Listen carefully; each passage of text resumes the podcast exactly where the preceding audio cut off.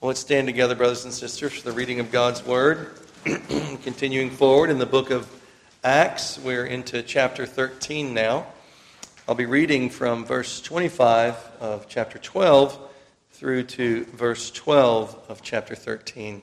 Please listen carefully because this is God's holy and infallible Word. And Barnabas and Saul returned from Jerusalem when they had fulfilled their ministry, and they also took with them John, whose surname was Mark. Now, in the church that was at Antioch, there were certain prophets and teachers Barnabas, Simeon, who was called Niger, Lucius of Cyrene, Manaen, who had been brought up with Herod the Tetrarch, and Saul. As they ministered to the Lord and fasted, the Holy Spirit said, Now separate to me Barnabas and Saul for the work to which I have called them. Then, having fasted and prayed and laid hands on them, they sent them away. So, being sent out by the Holy Spirit, they went down to Seleucia, and from there they sailed to Cyprus. And when they arrived in Salamis, they preached the word of God in the synagogue, synagogues of the Jews. They also had John as their assistant. Now, when they had gone through the island to Paphos, they found a certain sorcerer, a false prophet, a Jew whose name was Bar Jesus, who was with the proconsul Sergius Paulus, an intelligent man. This man called for Barnabas and Saul and sought to hear the word of God.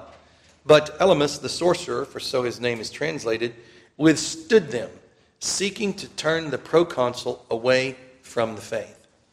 Then Saul, who also is called Paul, filled with the Holy Spirit, looked intently at him and said, O full of all deceit and all fraud, you son of the devil, you enemy of all righteousness, will you not cease perverting the straight ways of the Lord? And now, indeed, the hand of the Lord is upon you, and you shall be blind, not seeing the sun for a time. And immediately a dark mist fell on him, and he went around seeking someone to lead him by the hand. Then the proconsul believed when he saw what had been done being astonished at the teaching of the Lord. And thus ends the reading of God's word. Amen. Amen. Amen. Please be seated. So we're looking at verses 1 through 3 today. Title of the sermon simply They Ministered to the Lord and Fasted. Commentary says the call of Barnabas and Paul takes place in the context of worship, led by teachers and prophets who have been fasting. Everything about the event argues that mission is grounded in God's command and the response of a church engaged in devotion. The Spirit directs that the two be sent out, and the church is obedient to the call. We'll look first at the setting, and we'll look at the certain prophets and teachers that are mentioned to us, and pause a bit and look at each of them. Two of them we already know about, three of them we don't. One of them, maybe we do. You'll see. As they ministered to the Lord and fasted, we'll look at that idea of ministering to the Lord and we'll talk some about fasting. We'll see the Holy Spirit speaks, and we don't know was it audible? Was it through the work uh, of a prophet? We don't know for sure. And they respond with fasting, prayer, commission, and obedience. And we'll look at that, how they respond to the Lord's command to them. And then some uh, principles to see together, and then some uh, ideas for us each to examine our own lives and see our own devotion to the Lord and whether we are worshiping Him and ministering to Him, how we can apply these truths to our own lives. So, first of all, the setting, verse 1 says, Now in the church that was at Antioch. So, after Barnabas and Saul have returned to Antioch, bringing John Mark with them, these events that we're looking at take place in the church there at Antioch. This is approximately AD 47 when this is happening, because that's when the first missionary journey likely occurred. It's from about AD 47 to AD 49. So we're looking at approximately, if you will, 17 years after the Lord Jesus Christ's ascension. So in the church, there are these five men listed, and they appear to be leaders within this church at Antioch. The Lord has given them these leaders. The commentary says about this that this was Antioch in Syria and there was a gospel church there. and where the disciples were first called Christians, you remember. And this is from whence Saul and Barnabas had been sent to Jerusalem with a supply for the poor saints there. Remember, we looked at that in chapter 12. In a time of famine, and from whence they were now returned. And here were certain prophets and teachers.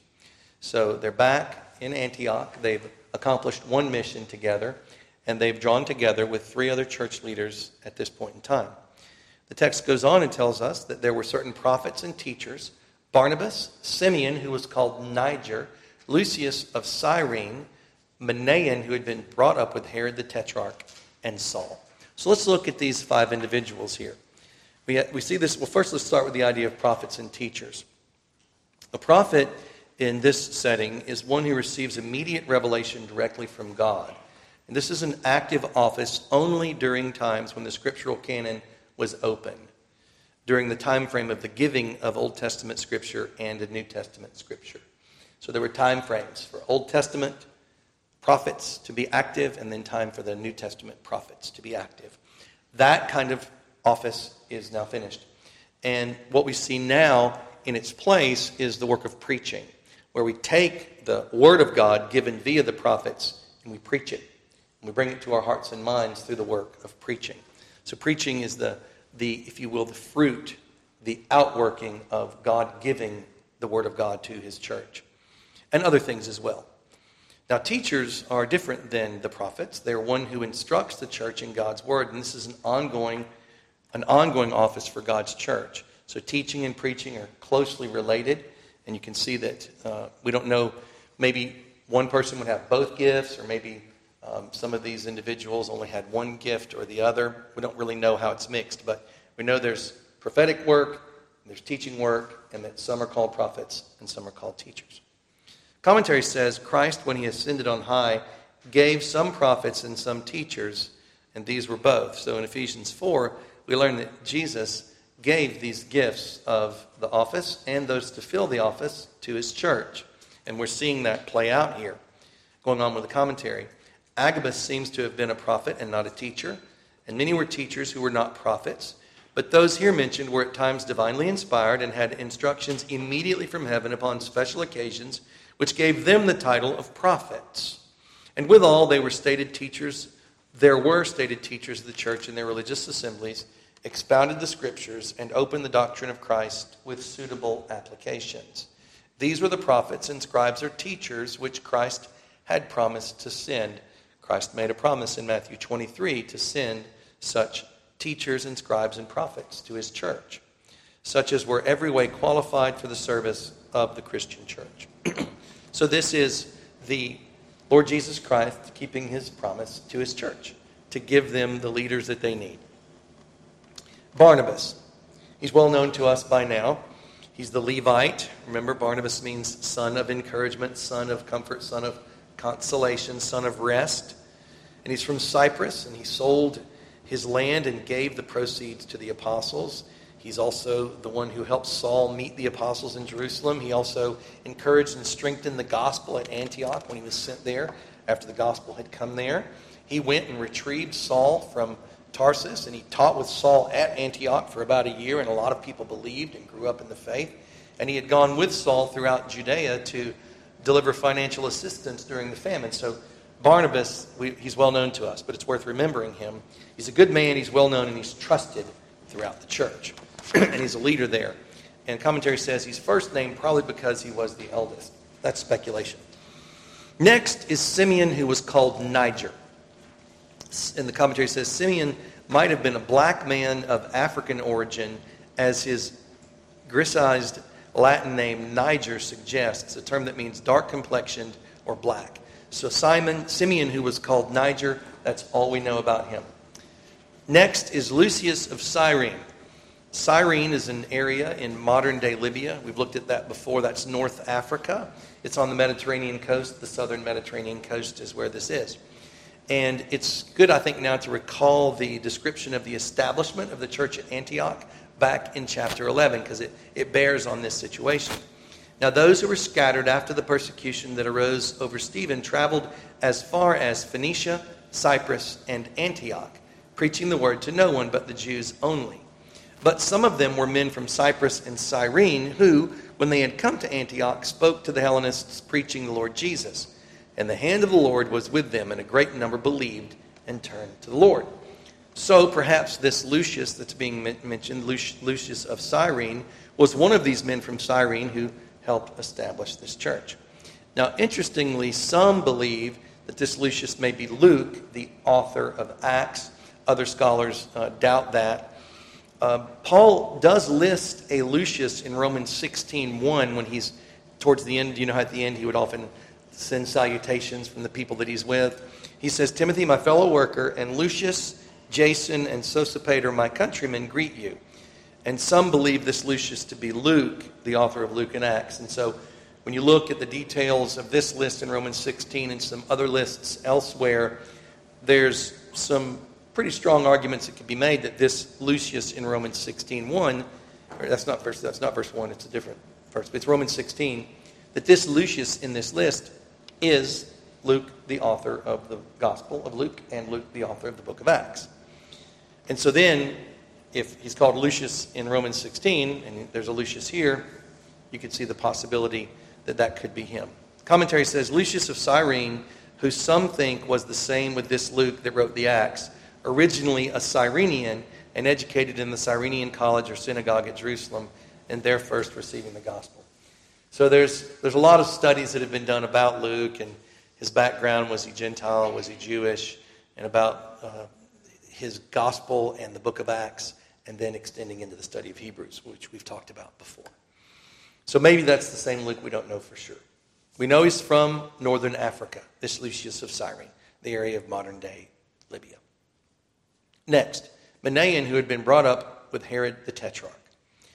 Herod the Tetrarch. Who is this Herod? This is Herod Antipas, son of Herod the Great. So if you flip to the back of your notes, you can see family tree there of Herod the Great. I thought it'd make it a little bit easier for us as we're talking about the Herods this time. You can actually see the family tree. I think that helps a little bit. And you can see there, when you look, um, see all of his wives that Herod the Great had. That's a bad sign, right? he wasn't so great, right? And then you see the four there that are the tetrarchs and you can see the scriptures associated with them. And we see that this Herod the Tetrarch is Herod Antipas. Okay, we've looked at him before. And he reigned uh, from about uh, 4 BC to about 39 AD, and his actions are described to us in Luke 13. So this is Herod the Tetrarch. Um, so let's talk about Manaen. He'd been brought up with Herod Antipas, that's the son of Herod First, as I've said and he was the tetrarch ruling over Galilee during the ministry of John the Baptist and Jesus. Some have linked Manaen with Chuza, a steward of Herod Antipas, perhaps a manager of one of his estates. And this is kind of one of the themes we'll see is there's a number of different connected people to the court of Herod throughout the book of Acts and listed in, in their other parts of the New Testament as well. Going on, whose wife Joanna was among the women who accompanied Jesus. This connection must remain hypothetical, however, Manaen evidently belonged to a noble Jewish family with connections to the court of Herod I in Jerusalem. Since Herod I made sure that his sons had a good Greek education, the same can be assumed for Manaen, who thus belonged to the lay aristocracy in Jerusalem or in Galilee. Since brought up was used as a title, Manaen, before his conversion, could have held an influential position at the court of Herod Antipas. So you see the variety of these leaders and their backgrounds. We see uh, the African background uh, from probably two of them, and we see now the uh, noble background of at least one of them. We know Saul's background, and we know a little bit about Barnabas and his background there from the Mediterranean. So Saul is the last one listed, probably because he was the youngest of them. He's an apostle, we know this, and he's a former persecutor of God's church. Commentary says Saul last probably because he was the youngest, but after the last became the first and more eminent in the church. Another commentary says he was a diaspora Jew from Tarsus who had studied under Gamaliel in Jerusalem. And you remember Tarsus there is in the northeast, northeastern part of the Mediterranean Sea, not too far from Antioch, kind of around the corner of the coast there, going a little to the northwest from Antioch is where Tarsus is. So this is worth bearing in mind that Saul's not too far away from his hometown at this point in time. So he was a diaspora Jew from Tarsus who had studied under Gamaliel in Jerusalem. He was present when Stephen was executed. He persecuted the believers in Judea and had been a missionary in Damascus, in Nabatea, and in Cilicia before coming to Antioch. So, what held these five people together? One thing the Lord Jesus Christ. And this is the same for us throughout all the ages. The one thing that holds his people together is Christ himself. It's not our backgrounds, it's not our common interests, it's Christ himself. So, what are they doing? They ministered to the Lord and fasted. And it says, as they ministered to the Lord and fasted. So, there's this sense that this is what they did. This is what these leaders were about. They ministered to the Lord and they fasted. They worshiped God. Their lives were lives of devotion together as leaders of God's church. Commentary says, and so it's worth noting that the Holy Spirit speaks into their worship of the Lord. They're ministering to the Lord is the setting in which God speaks to them. This is an important point that we see here. Commentary says, returning to discuss the church at Antioch, Luke notes the presence of teachers and prophets engaged in worship and fasting. So the call takes place during a time of spiritual focus on God. So, one mistake we can make right now is to think, yeah, wow, that's what church leaders should be doing. And that's no, that's not how we should see this. What we should say is, wow, that's great. The church leaders were doing that and leading everyone else into it as well. Commentary says, another one says, the worship of the church in Antioch would have included prayers as well as teaching and the breaking of bread. It also included the practice of fasting, evidently a regular part of the devotional discipline of the congregation. Evidently, a regular part of the devotional discipline of the congregation. And that's kind of found there in that present participle. The nature of that word is that verb there.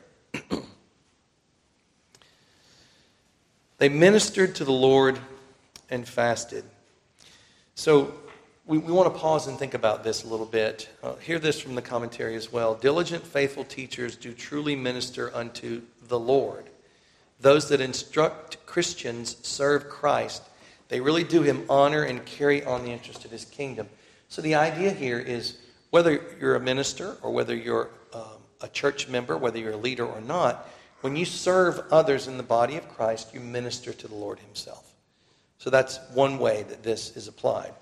Those that minister to the church in praying and preaching minister unto the Lord, for they are the church's servants for Christ's sake. To Him they must have an eye in their ministrations, and from Him they shall have their recompense. So it's important to see that as we minister to one another, we're ministering to Christ Himself. Ministering to the church is ministering to the Lord. But also, worship together, what we're doing here today, the liturgy of the, the church, which is, we're going to see where this word comes from, is direct ministering unto the Lord Himself. So when you are here in spirit and truth and by faith, these words are coming out of your mouth not because of what's written on the page, but what's been written on your heart by God Himself and you're speaking these words to God and participating in the worship of God, you are ministering unto the Lord Himself. And we together as a body are bringing our corporate ministry, service, tender hearted worship to God Himself. So, this is where the idea, that's why it says the Lord's service on the Lord's day at the beginning of our liturgies. You've seen that before, and it's, it's intentionally ambiguous because it is the Lord's service, Him to us first, but it's also our ministry to Him in response. And that goes back and forth now and forever. So it's the Lord's service on the Lord's day. Now we minister unto the Lord because He first ministers to us, but we do minister to Him. That deserves a moment of reflection, does it not? The Lord Himself ministered to by us. Now, it means to do a service. The word has a broader meaning to perform a work. And it's used of priests and Levites who were busied with the sacred rites in the tabernacle or the temple. But it's also used of Christians serving Christ, whether by prayer or by instructing others concerning the gospel or in some other way. So this word here is used here in only two other places in the New Testament. Acts 15:27 it pertains to acts of giving. So you see the ministry to others. And then Hebrews 10:11 it clearly is referencing priestly Old Testament work. Every priest stands ministering daily and offering repeatedly the same sacrifices which can never take away sins. So this is the root word for liturgy when you look at the Greek word there. It is the, the root word for our English word, liturgy. And it is it encompasses the concept of service, especially from a heart of love to others and to God. And it often has a form associated with it. So, what else did they do? They fasted. so, they ministered to the Lord and they fasted. These are two separate activities. They can occur together or they can occur individually apart from one another. Fasting is the leaving off of food for a time for a specific purpose. So, one of the things that's going to come to your mind, hopefully, is how much is fasting a part of my life? Commentary says to abstain, fasting is to abstain as a religious exercise from food and drink, either entirely, if the fast lasted but a single day, or from customary and choice nourishment if it continued several days. So that's what it is. Commentary, another one says, religious fasting is of use in our ministering to the Lord. So here we see the two being brought together both as a sign of our humiliation and as a means of our mortification. And mortification means, you know, as our sin being put to death. So fasting is an assistance in our sanctification process. Though it was not so much practiced by the disciples of Christ while the bridegroom was with them, remember, they were curious. John's disciples, why don't you fast? And Jesus was still with them. But now he's not.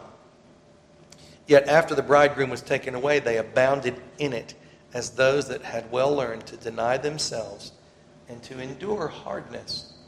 And so fasting is an important ongoing activity in this healthy church in Antioch that somehow the leaders had incorporated into their own ministering to the Lord, and it appears as we'll go on, was also incorporated into the life of the church with some degree of regularity and also on special occasions, as we will see going on.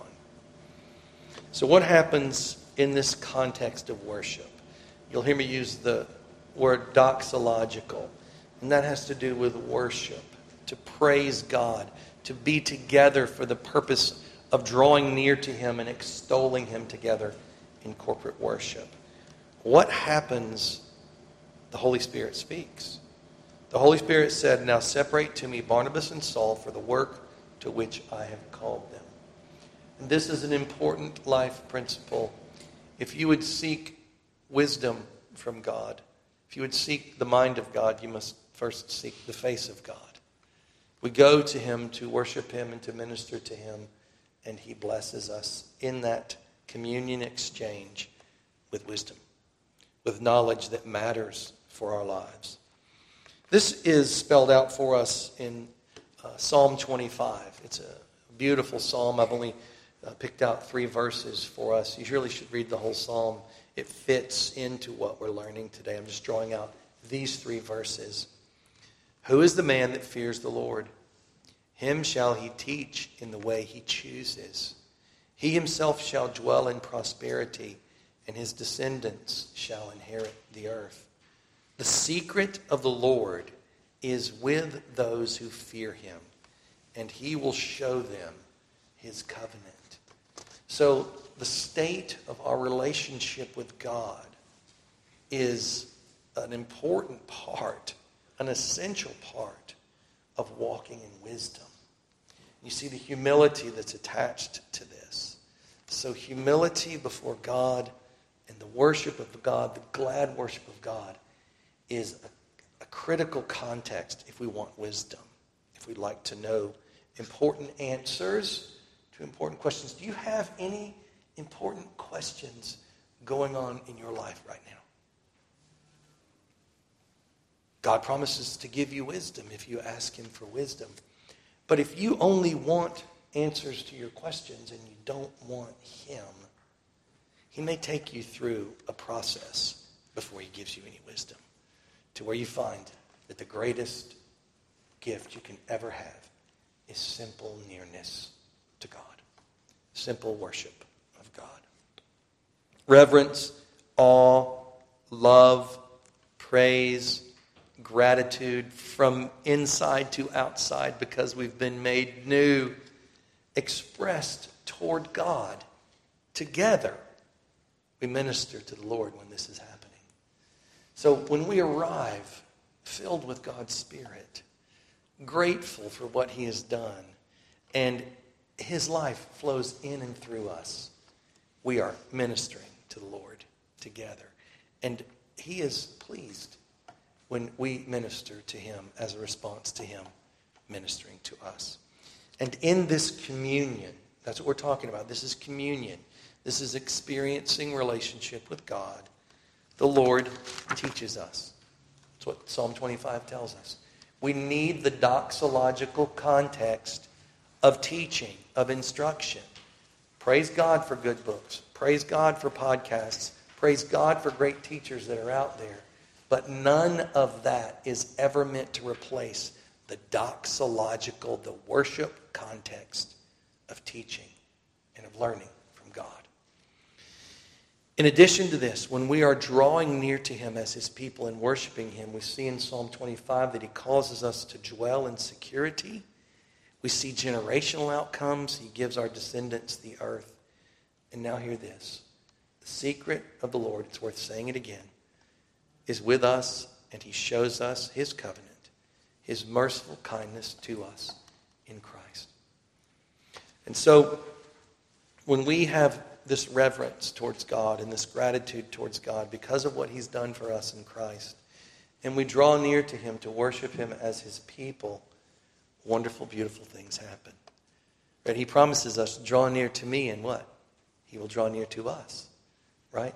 So when we come together, whether it's here, which is very important, or whether it's in your own time of worship of God, personally, or in your family times of worship, we should expect for the Holy Spirit to speak to us as well by His Word and to encourage us and lead us and guide us. So, do you need wisdom from God? Well, seek His face. You want to know His mind? Seek His face. Commentary says the orders given by the Holy Ghost for the setting apart of Barnabas and Saul while they were engaged in public exercises, the ministers of the several congregations in the city joining in one solemn fast or day of prayer. The Holy Ghost said, either by a voice from heaven or by a strong impulse on the minds of those of them that were prophets, Separate me, Barnabas and Saul, for the work whereunto I have called them. So, this is what the Lord said to them. So, let's look at this idea of the Lord saying, Now separate to me. So, this is a specific kind of wisdom. This is a unique kind of wisdom. All of us have thought through this before. What, where am I going to live? What is my calling in this life?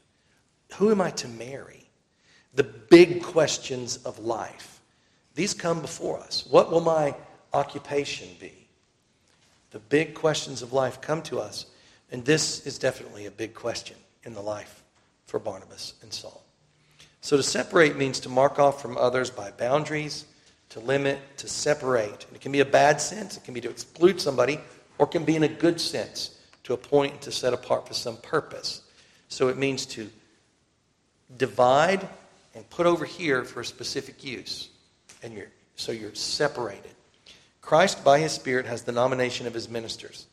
So Jesus is the one who chooses his ministers.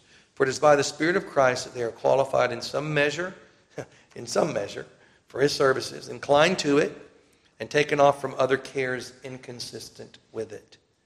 There are some whom the Holy Ghost has separated for the service of Christ, has distinguished from others as men that are offered and that willingly offer themselves to the temple service.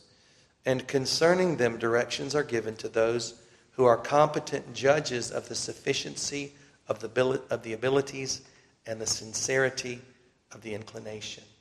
So you see that the Holy Spirit commands the church to separate them. And so you see the church has a role in this ordination process there's both an internal calling that a man who's called to ministry will have, and he will be also gifted to that ministry, but there will also be an external calling. His community will see the giftedness and testify to the legitimacy of the internal calling, what the commentary here calls the sincerity of the inclination. Going on, Christ ministers are separated to him and to the Holy Ghost. It says, separate them to me. So he's drawing them into himself in a unique and special way. They are to be employed in Christ's work and under the Spirit's guidance to the glory of God the Father. So they had already been set apart to some extent, but in this case, they're set apart for a special missions work. And we haven't brought this up yet today, but this is where the great and glorious expanding ministry to the Gentiles first begins. We've got a taste of it with Cornelius, and at this point in the story, you're almost like, what about the Gentiles? Well, here we go. Now they're called to go to the Gentiles. So, also, we see that Barnabas and Saul are called together. This is worth noting. They were not alone. So, the message here is the strength that comes in being with someone else in ministry, and also beware of loners. Beware of being a loner. We need one another, and especially in very difficult ministries like what they were called to. These two men are also friends. We looked at that last week, and this is a great example of the fruitfulness of their genuine Christian friendship. Remember what we talked about two things. They are devoted to God's will, they are devoted to doing God's will right? It's not a football team.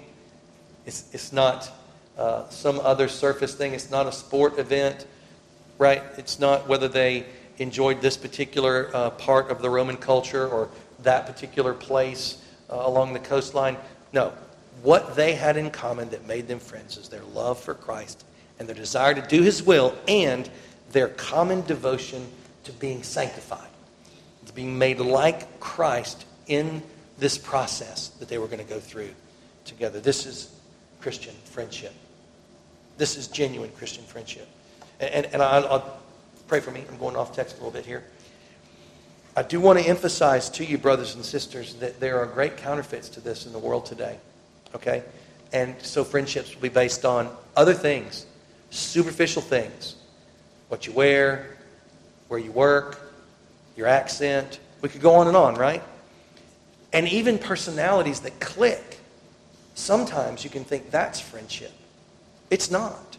That is not Christian friendship. Christian friendship is these two things mutually devoted to Christ's kingdom and mutually devoted to being changed together. And then you end up, because of God's providence, doing things together, and that's Christian friendship. Okay? It's not based on feelings, it's based on these two things here. Next. They're called apart for work. Okay? They're called apart for work. For all who would consider the work of church office, know that it is a labor, it is a working, it is an exertion, it is strenuous, and it is hard. And it is strenuous of body, of mind, and soul. It is not playtime, it is wartime, and joy is our greatest weapon. And so they need one another to be mutually encouraged to continue in their worship and their joyful service together. And we'll see examples of that as they serve together during this first missionary journey. We'll see them encouraging one another as they go to the Gentiles. And they're working. We're going to see all that they did. Commentary says all that are separated to Christ as his ministers are separated to work. Christ keeps no servants to be idle if any man desires the office of a bishop, he desires a good work. That is what is, he is separated to, to labor in the word and doctrine. They are separated to take pains, not to take state.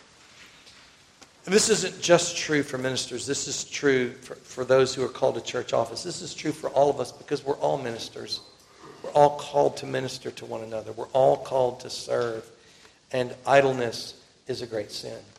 So beware of being idle and wasting time.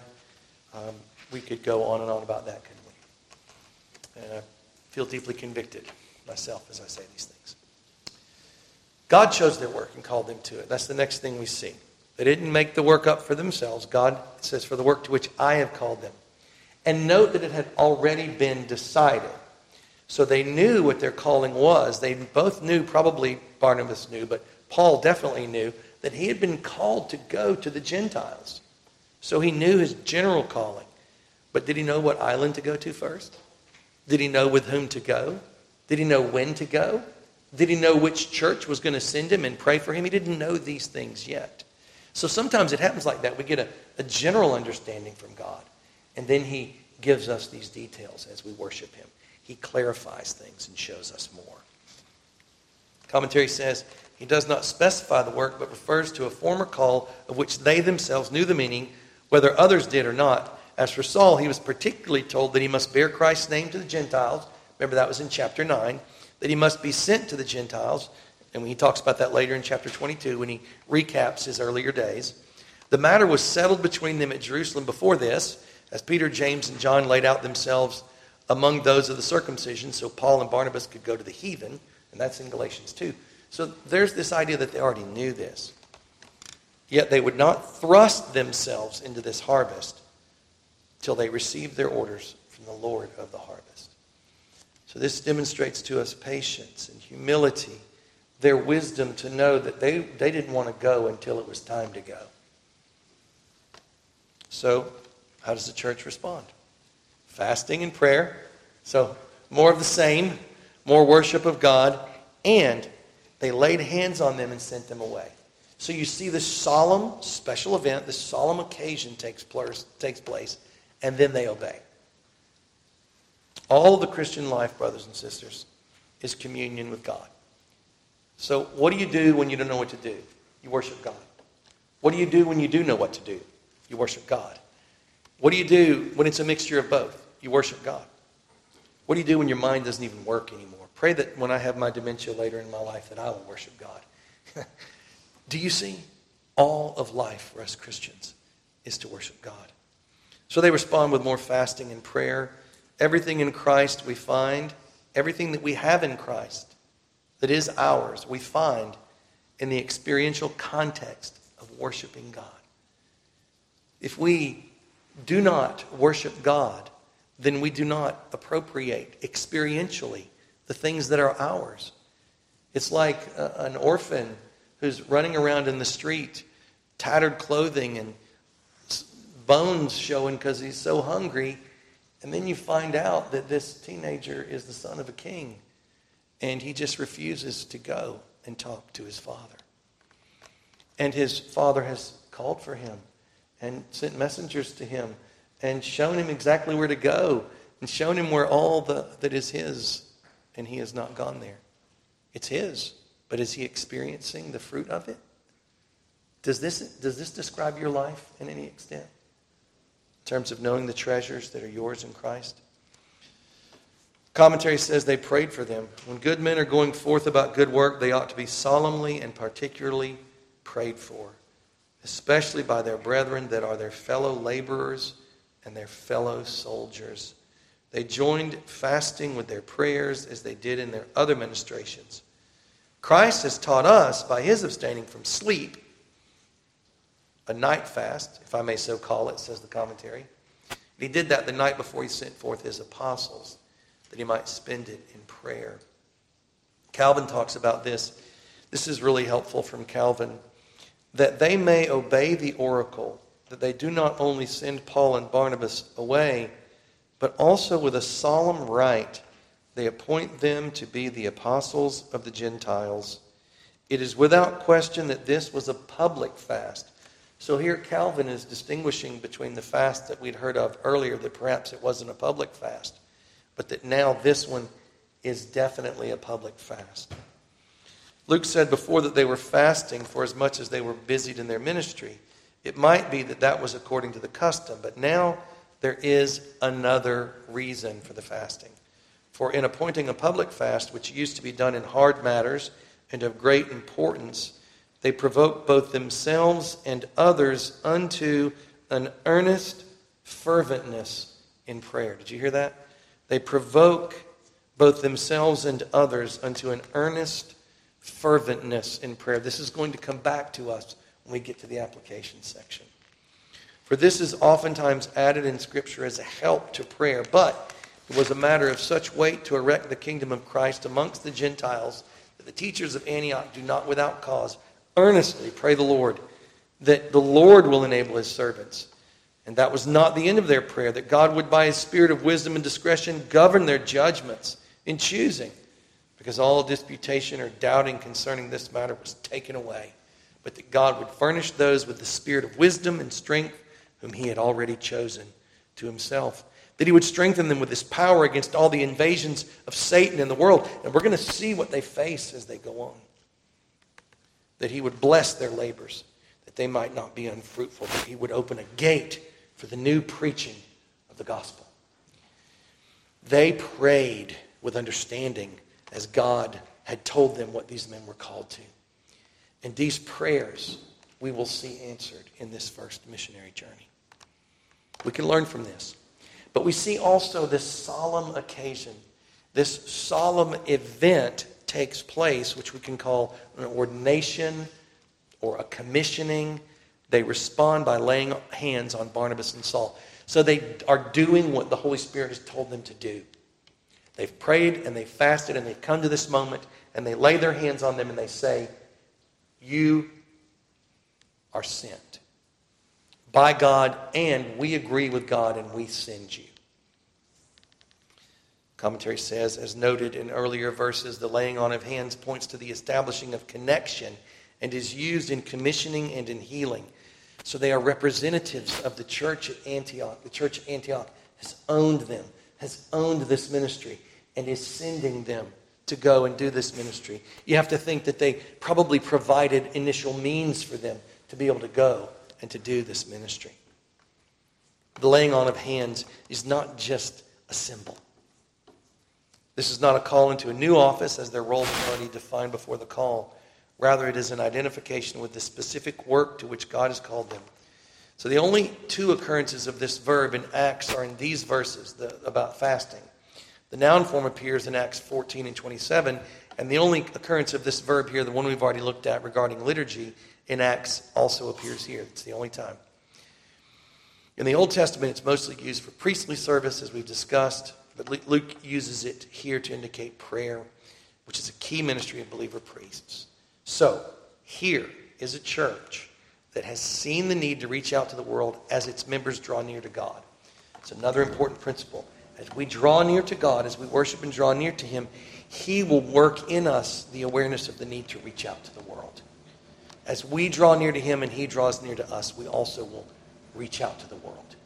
And we will want to pray for a new gospel opportunity like they did into the realm that we are called into. So their heart, the commentary says, has become wedded to God's calling as a result. Isn't that beautiful?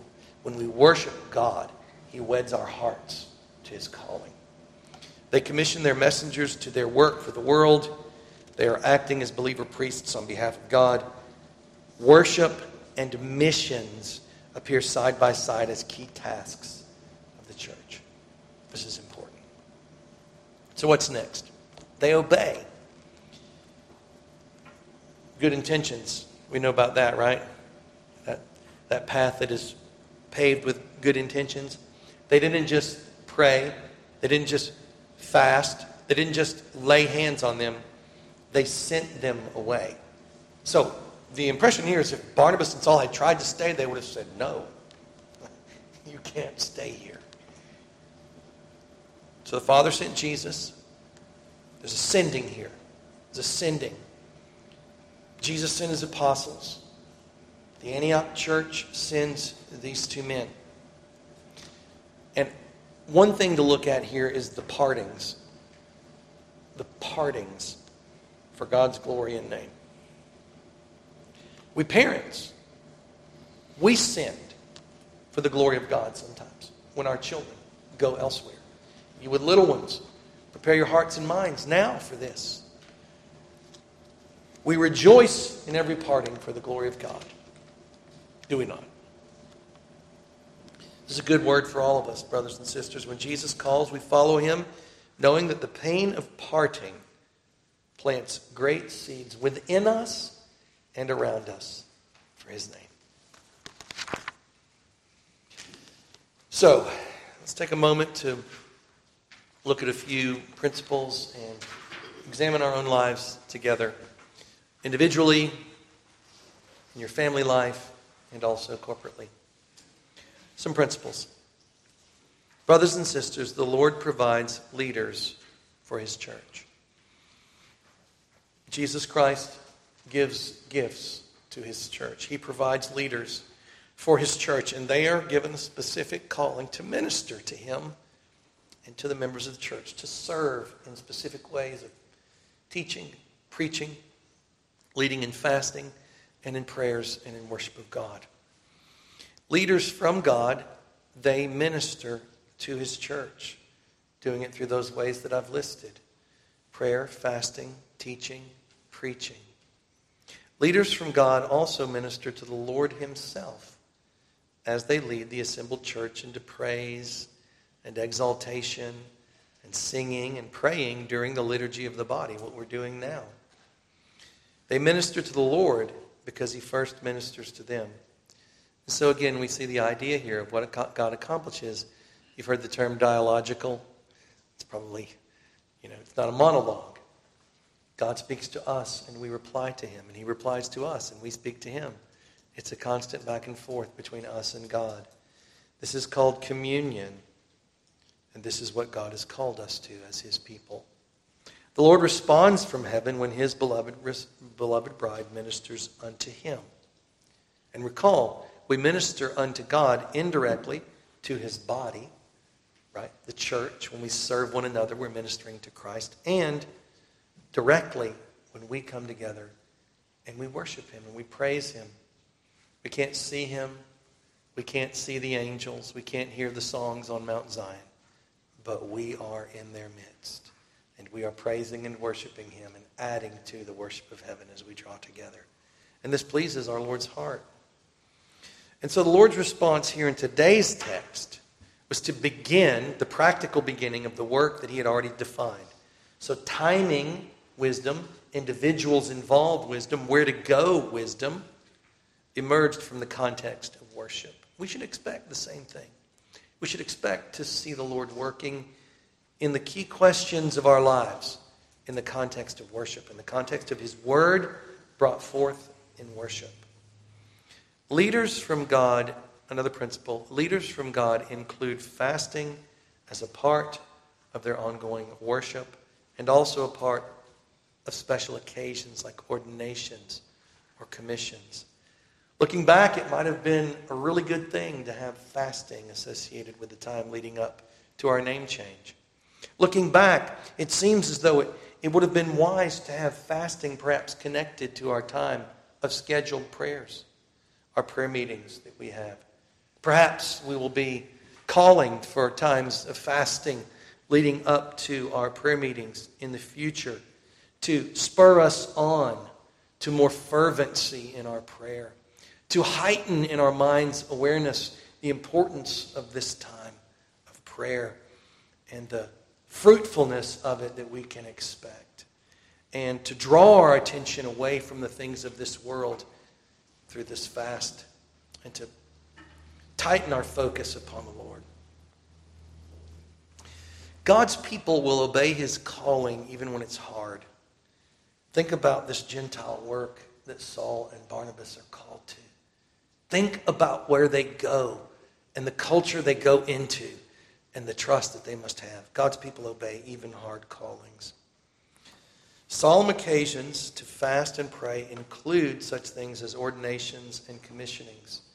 It should include, if you think about it, these big things in life. Maybe wedding days, maybe days of birth, the big things in life in addition to times of regularly occurring fasting. Brothers and sisters, the important decisions in life may often involve partings. And we need to prepare ourselves for the partings that God may call us to experience for His glory, for His name's sake. So, is your life a life of ministering to the Lord and to His people? Wow, how much of your life is ministering to yourself? Much of your life is based on time to yourself and time to do things for yourself? Me time.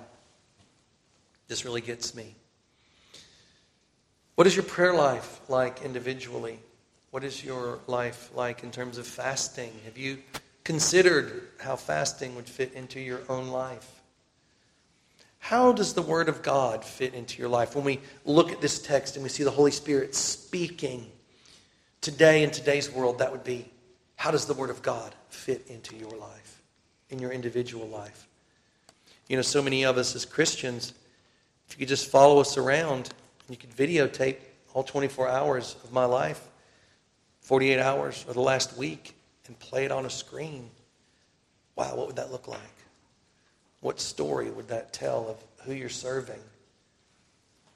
And you know, the reason for this is, is we need more love for God. We need more gratitude towards Him.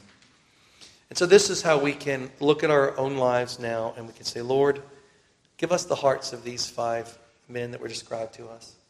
Give us these types of hearts of love and devotion to you. Are you seeking calling? Are you seeking wisdom in a particular part of your life? Brothers and sisters, do not miss the doxological fountain of your search for wisdom. Please do not miss that. When you open the Word of God, okay, do you open the Word of God when you're seeking wisdom? Okay.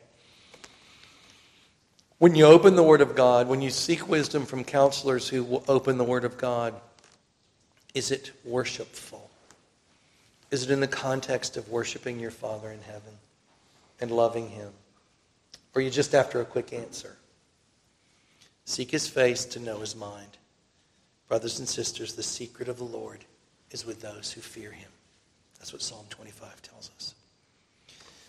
Now, I've already mentioned it, but I want us to be thinking about fasting, being attached to ministering to the Lord, whether it's personally or whether it's in your family life.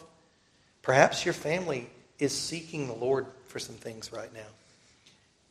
Think about attaching fasting to those questings before God. Think, think about how fasting can mute and dull those creaturely satisfactions that will make the longing for God, ever so small as it may be, that little flame, maybe you'll be, perceive it more if the creaturely satisfactions are laid aside. So, in your family, what role is fasting playing in your family? I encourage you to consider this in your family life. What role does fasting play? And then for us corporately, I've already mentioned it.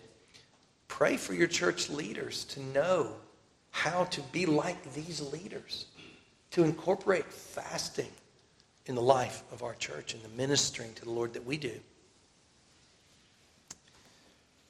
Don't let your heart be discouraged with partings past or partings to come. It's all for Him, and He gives us far more than we give to Him. And every seed that we plant will come forth. And we can expect to see the Lord uh, satisfy those longings that we have for those that we love who are not with us, that we do not get to see as often as we would desire. Amen. Let's pray. Almighty and gracious Heavenly Father, we do ask, Lord, that these truths from your word that demonstrate your great love for your church and the love that your people have for you, they would come forth in each of our lives, individually, in our families, and corporately, Lord. That you would show us, Holy Spirit, how to incorporate these great truths into our lives, that we would be overflowing with love for you, that we'd be ministering to you, Lord Jesus, and to your people, and that we would know how and when to fast, and that the fasting would be put to use by your Spirit for us to know you and to love you more. That you would grant to us, Lord, the wisdom that we need in our lives, Lord, the big questions that are before us and the small questions as well. And that you would work in us to be, Lord, those who worship you, those who praise you day in and day out, and experience your love, finding all the treasures of Christ brought to us by the work of your Spirit in us. Oh, Father, we love you. We praise you. Bless us in this day and every day to come to walk in worship of you. Jesus' name.